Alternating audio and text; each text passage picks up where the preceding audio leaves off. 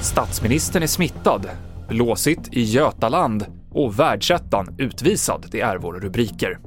Ja, statsminister Magdalena Andersson har testat positivt för covid-19 i ett snabbtest. Sen partiledardebatten i förrgår har även Centerpartiets Annie Lööf och Miljöpartiets Per Bolund fått corona.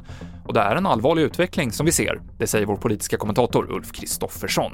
Om de ledande personerna i riksdag och regering, partiledarna, inte kan vara med på möten, gå till sitt jobb,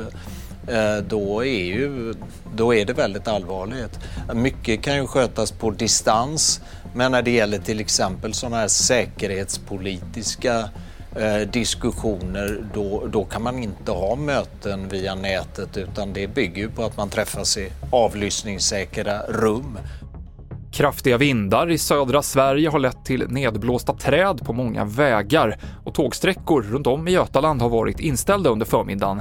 Många tåg börjar gå igen nu från klockan 12, men vissa sträckor ersätts av bussar fram till imorgon. Bland annat Linköping-Kalmar och Nässjö-Vetlanda, det uppger SR. Ukraina har utsatts för en stor cyberattack där flera myndigheters hemsidor blivit hackade. Och det har lagts ut ett meddelande där det står att information om vanliga ukrainare har blivit offentlig och att de kan förvänta sig värre saker. Men omfattningen av attacken är fortfarande oklar, säger IT-säkerhetsexperten David Jacobi. Nej, jag tror inte omfattningen är klar, för att man måste liksom kunna identifiera vilken typ av information som i så fall har blivit stulen, så det inte bara är ett tomt hot som har kommit ut.